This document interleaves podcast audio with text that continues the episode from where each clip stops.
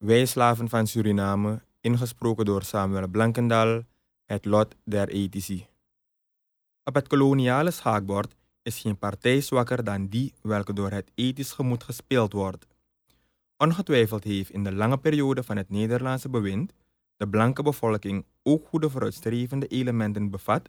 Ongetwijfeld zijn er plantagehouders geweest die hun slaven een menselijke behandeling trachten te verschaffen, regeringsbeambten die met trouwe eerlijkheid hun plicht deden, militairen wier eenvoudige moed boven iedere verdenking gesteld mag worden. Het is niet uit demagogie dat wij tot nog toe verzuimden hierop te wijzen. Het is slechts omdat en de bestuursmaatregelen en de vele wreedheden en de wijze waarop de publieke opinie hierop reageerde ons aantonen dat de algemene mentaliteit door deze betere elementen niet werd beïnvloed. Het is nu eenmaal een betreurenswaardig, maar onlogenbaar feit dat in de koloniale figuur de sterkte van de gehele keten door de zwakste schalm bepaald wordt. Het kan zijn dat enkele planters verontrust door de jammerlijke gezondheidstoestand der slaven voor hun personeel een betere voeding met enig vet en vlees wenselijk achten. Het is ook mogelijk dat bepaalde planters gemoedsbezwaren voelden tegen het afzonderlijk verkopen of verhuren van tot één gezin behorende slaven, doch wanneer het merendeel der kolonisten aantoont dat zodanige maatregelen nodig zijn voor een voordelige bewerking der suikerbedrijven, dan kunnen zij zich op straffen van economische ondergang en algemene minachting hunner mede-kolonisten toch niet blijvend aan het stelsel onttrekken. En zoals dit met particulieren het geval is, zo geldt dit in nog sterker mate voor gouverneurs der kolonie. Er is een Hollands spreekwoord dat zegt dat men geen groter sprong kan maken dan de polstok lang is.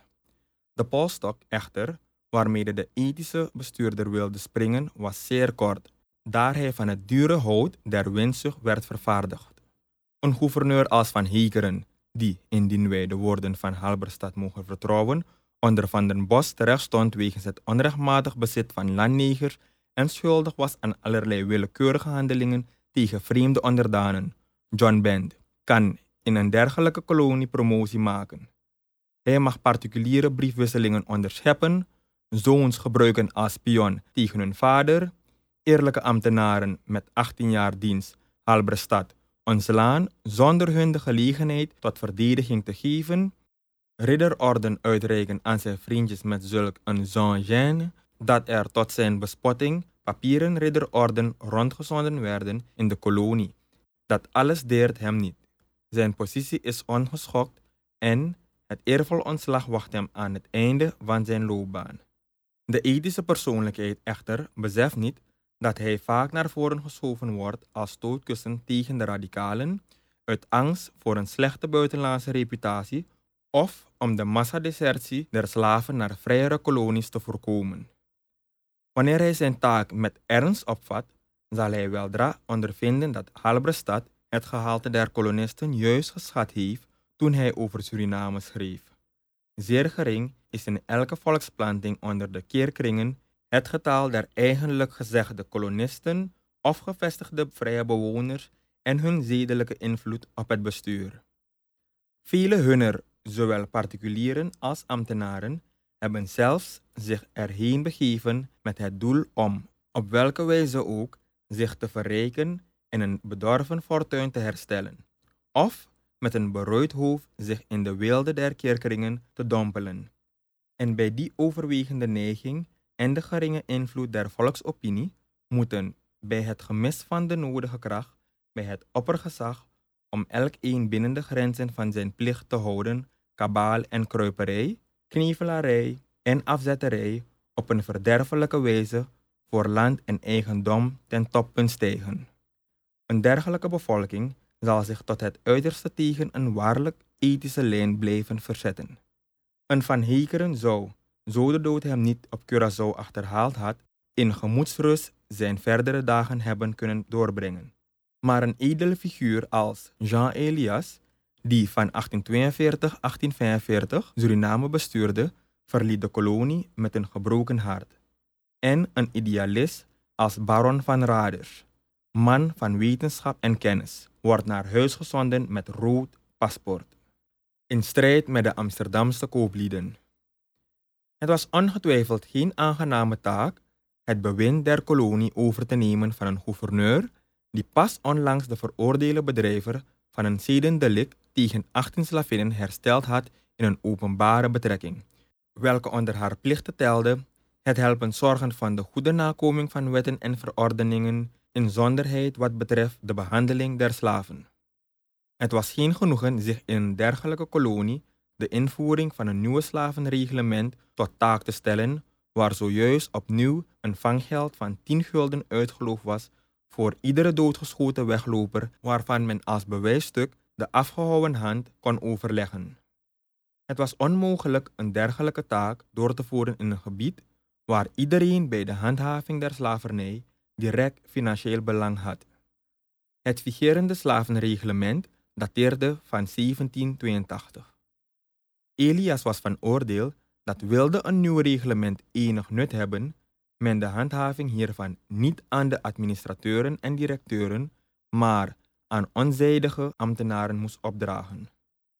Speciaal ook wilde hij grenzen stellen aan de huiselijke tucht. Daartoe deed hij een onderzoek instellen en waar de huiselijke tucht zijns inziens overschreden werd, zond hij de strafregisters op naar Nederland, ten einde de Hollandse regering volledig op de hoogte te stellen van de toestanden in Suriname. In de strafregisters dier dagen, weekrapporten van de adjunct-luitenant van politie en van cipier van het Fort Zeelandia, komen er dikwijls honderd zweepslagen voor, die door dienaren der justitie op aanvragen des meesters met uitsluiting van onderzoek van derden werden toegediend. Die ambtenaren, dienaren der justitie, vonden hieruit een groot gedeelte hunner inkomsten en het tarief der emolumenten klom met het getal der slagen. Elias meldde aan de Nederlandse regering dat het getal slagen met tamarinde roeden wel eens 2 tot 300 bedroeg, alvorens hij de grenzen der huiselijke tucht tot een punt van onderzoek had gemaakt. En toch werd hem in de adressen der Amsterdamse kooplieden verweten dat hij de onmisbare huiselijke tucht onder de slaven belemmerde. Ja, die Amsterdamse kooplieden. Hoe zagen zij in iedere wijziging op de bestaande reglementen zonder hun goedkeuring een inbreuk op het heilige eigendom? Hoe plechtig klinkt uit hun deftige monden de uitspraak dat de tegenwoordige gouverneur-generaal meer hartstochtelijk dan welberaden filantropische denkbeelden voorstond en dat in zijn gedragingen de behoudende beginselen werden gemist. Hoe protesteerden zij in hun nieuw adres van 25 november 1843 opnieuw tegen de inbreuk die de gouverneur-generaal maakte op de huiselijke jurisdictie, welke binnen de kolonie van oudsher gebruikelijk geweest en zonder welke dan ook tot een zekere graad geen slavenstand denkbaar is. En hoe achten zij ondertussen geen middel te verwerpelijk om het gezag van diezelfde gouverneur te ondermijnen? Laster was in de kolonie vaak een der scherpste wapens. Graaf Bonham wist er reeds over mede te praten toen hij aan Lord Bathurst schreef dat hij zelf was genoodzaakt geworden om personen die dagelijks aan zijn tafel eten het huis te ontzeggen. Hoe hij belasterd en beledigd was, zou Ben de minister kunnen mededelen. Zelden echter is een lastercampagne zo geraffineerd en met zulke vervalste cijfers doorgevoerd als die, welke door de Amsterdamse kooplieden gefinancierd werd. Wel werden bij koninklijk besluit van 1844 de opstellers van het vervalste stuk uit hun betrekkingen ontslagen. Maar de verontwaardiging hierover in de kolonie was zo groot dat de Amsterdamse kooplieden zich in een nieuw adres tot de minister en vervolgens tot de Tweede Kamer wenden. Hierdoor raakte de invoering van het nieuwe slavenreglement geheel op de achtergrond. Gouverneur Elias, moe van het gekonkel, vroeg ontslag. De heren mochten het succes boeken dat er van invoering der nieuwe slavenreglementen weldra geen sprake meer was, terwijl de heer Elias zelfs niet de komst van zijn opvolger afwachtte, zozeer haakte hij er naar het land van de laster te verlaten. Hij had ondervonden wat het betekende ethische politiek te willen voeren in deze Nederlandse kolonie. De les zou echter nog een vervolg hebben in het treurspel dat hierna met Baron van Raders opgevoerd werd. Blanke kolonisatie. Kan Suriname, het grote, dunbevolkte land, een afzetgebied worden voor de Nederlandse overbevolking? Is het mogelijk dat op de vruchtbare bodem van Sranang Hollandse boerenfamilies door eigen arbeid tot welvaart komen en tevens door hun betere arbeidsmethodes een voorbeeld aan de inheemse landbouw geven? Is het technisch mogelijk? Walbers bevestigt dit met nadruk en ook in de laatste tijd is de vestiging van Nederlandse kolonisten wederom met nadruk door deskundigen verdedigd geworden, onder meer door de nieuw benoemde gouverneur professor Kielstra in het Haagste Maandblad van 1925. Waarom mislukte het dan in het verleden? Het is mislukt zoals alle plannen om de kolonie tot welvaart te brengen telkens mislukten, door conservatieve tegenzin bij de koloniale bestuurders zelf. Door bekrompen zuinigheid die het nodige aanvangskapitaal niet durfde verstrekken, door gebrek aan doorzettingskracht bij tegenslagen. Het was gouverneur Elias die, met de onafwendbare emancipatie der slaven voor ogen, de proeven voorbereid heeft voor een Europese kolonisatie aan de Saramaka. Het was ditzelfde vooruitzicht dat de plantagebezitters der kolonie en hun aanhang reeds bij voorbaat tegen het plan innam. Reeds waren ter weerszijden der kolonie de slaven vrij, maar men meende destijds op Nederlands grondgebied voor altijd te kunnen continueren wat elders overal reeds als barbaarsheid afgeschaft was. Alleen de gedachte reeds dat blanken met hun handen zouden werken, stuitte de kolonisten tegen de borst in het perspectief van een vrije arbeid waarin gekleurden en blanken op voet van gelijkheid zouden concurreren, was voldoende om hun het plan geheel te doen verwerpen. Onder voorwendsel dat de aanraking met een door het stelsel van slavernij bedorven maatschappij nadelig op de moraliteit der nieuwe landbouwers werken zouden, werden alle plaatsen afgewezen die uit hoofde van natuurlijke gunstige ligging in aanmerking zouden komen en wees men de kolonisten ergens in de rimboe de verlaten plantagevoorzorg ter vestiging aan. Vervolgens liet men de bouwplannen uitvoeren door een tegenstander der kolonisatie die op iedere woning een 250 gulden wist te besparen, voerde alles zo traag mogelijk uit, stelde de immigratie onder leiding van een paar dominees in plaats van landbouwdeskundigen en hoopte dat Gods water wel over Gods akker zou lopen als deze kolonisten, die toch maar arme proletariërs uit het moederland waren, aankwamen. Arme baron van Raders, die dadelijk na zijn aankomst 9 oktober 1845 deze mislukte onderneming kreeg te liquideren. Nauwelijks had hij de gelegenheid gehad om zich bij velen voor goed gehaat te maken, doordat hij reeds bij zijn huldiging voorbood de slaven met zweepslagen weg te jagen die naar de muziek kwamen luisteren, of hij mocht op voorzorg horen wat wij hieronder uit de geschiedenis van Suriname citeren. In de morgen van de 21 juni 1845 bereikte het schip Susanna Maria voorzorg. Doch welke teleurstelling beide daar de hoopvolle kolonisten. De voorbereidende maatregelen ter hunner ontvangst waren weinig gevorderd. De som 50.000 gulden daaraan besteed was als weggeworpen.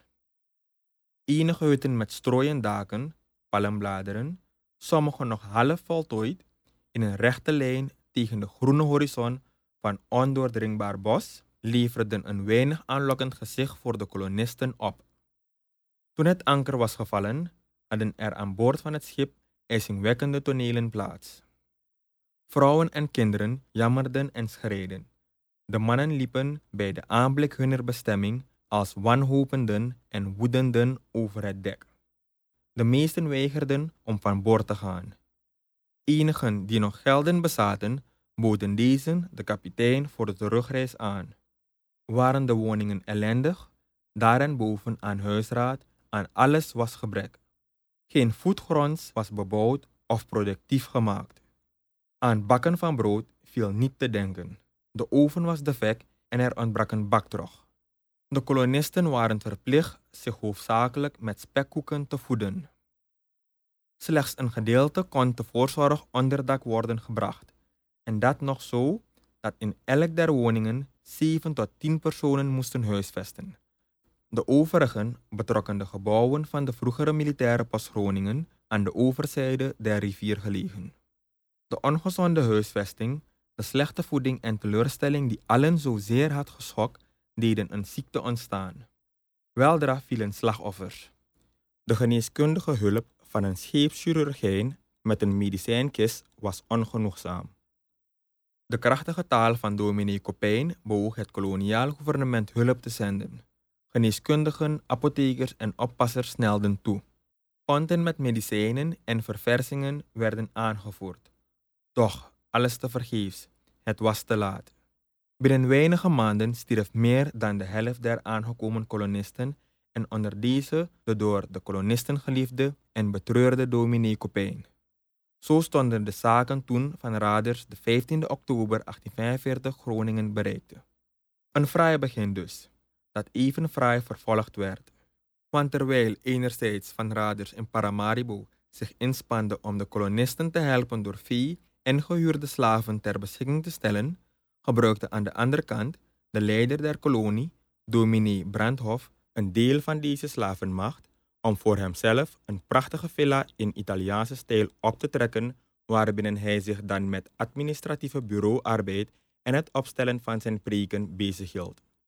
Zijn bevelen ondertussen vanaf de waranda gevende, zonder ooit moeite te nemen om de werkzaamheden der landbouwers gade te slaan met eigen ogen. En desondanks verbaasde de grond de kolonisten door zijn vruchtbaarheid. Toen echter, weinig maanden na de eerste regens, ieder in bezit was van aardvruchten en groenten, bleek het dat door gebrek aan communicatiemiddelen een voordelige verkoop in Paramaribo onmogelijk was. Zo ging de kolonie te gronden en ongeveer 50.000 gulden waren nutteloos in het water gesmeden. Op andere grondslag is blanke kolonisatie in 1852 nog eens beproefd door de firma Krechlinger Co. aan de Marowijnen. Ditmaal betrof het de vestiging van een aantal Württembergers die zich daar met het vellen van hout bezighielden. De uitslag bewees economische en financiële mogelijkheid van een dergelijke onderneming. Tegenover een besteding van 37.000 gulden aan kapitaal stond in het eerste jaar reeds een opbrengst aan hout van 21.000 gulden. Desondanks weigerde de firma verdere bedragen hierin te beleggen en moest bij gebrek aan subsidie van de kant der regering de zaak stopgezet worden. Deze tegenzin om door te zetten wat zo goed was begonnen, had echter een diepere grond. De leider Kapler had namelijk voortdurend moeilijkheden met zijn arbeiders die zich niet als negerslaven wensten te laten exploiteren. Aan de kant der arbeiders stond Buller, welke laatste een wetenschappelijk gevormd man, maar vol rode socialistische denkbeelden was. Buller werd door de stad ontboden en ontving bevel het land te verlaten. Hij stierf echter nog voor zijn vertrek aan de gele koorts die destijds in Paramaribo heerste. De vrees dat zijn denkbeelden niet met hem gestorven waren, heeft ongetwijfeld medegewerkt tot de drastische liquidatie van deze hele onderneming, die van zulk groot belang voor de ontwikkeling der arbeidstoestanden in Suriname had kunnen worden. Want groter gevaar dan in de Marons zag de toenmalige regering in Europese proletariërs die hun zwarte broeders hadden kunnen tonen dat een arbeider nog niet noodzakelijk een slaaf is. Vechten tegen de bierkaai. Er zijn mensen wier werk men van A tot Z mag onderzoeken, zonder dat men één punt zal vinden waarop zij tekort zijn geschoten. Mensen met grote ijver, toewijding en plichtsbetrachting, met een ontwijfelbare bekwaamheid en inzicht, die desondanks niets blijvends tot stand brengen en aan wier levenseinde men slechts de seriebouwvallen bespeurt van de werken die zij met zoveel liefde op touw gezet hadden. Zij zijn degenen die met alle kracht tegen een stroom intrachten te roeien, welke hun boot met meer dan hun persoonlijke kracht drijft naar de klippen waarop zij straks, onder het hoongelach der menigte, schipbreuk zullen leiden. Zulk een man was ongetwijfeld baron van Raders.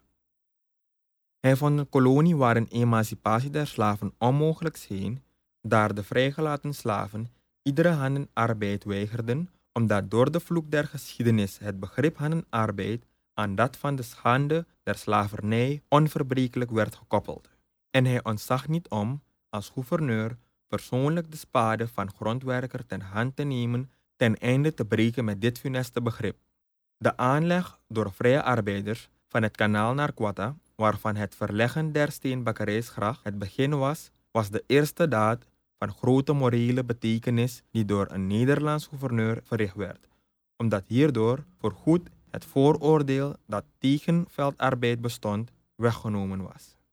En wederom moesten wij berichten dat juist de voltooiing van dit werk dat de kolonisatie van 60 vrije boerengezinnen mogelijk gemaakt zou hebben door de tegenwerking der regering is verijdeld.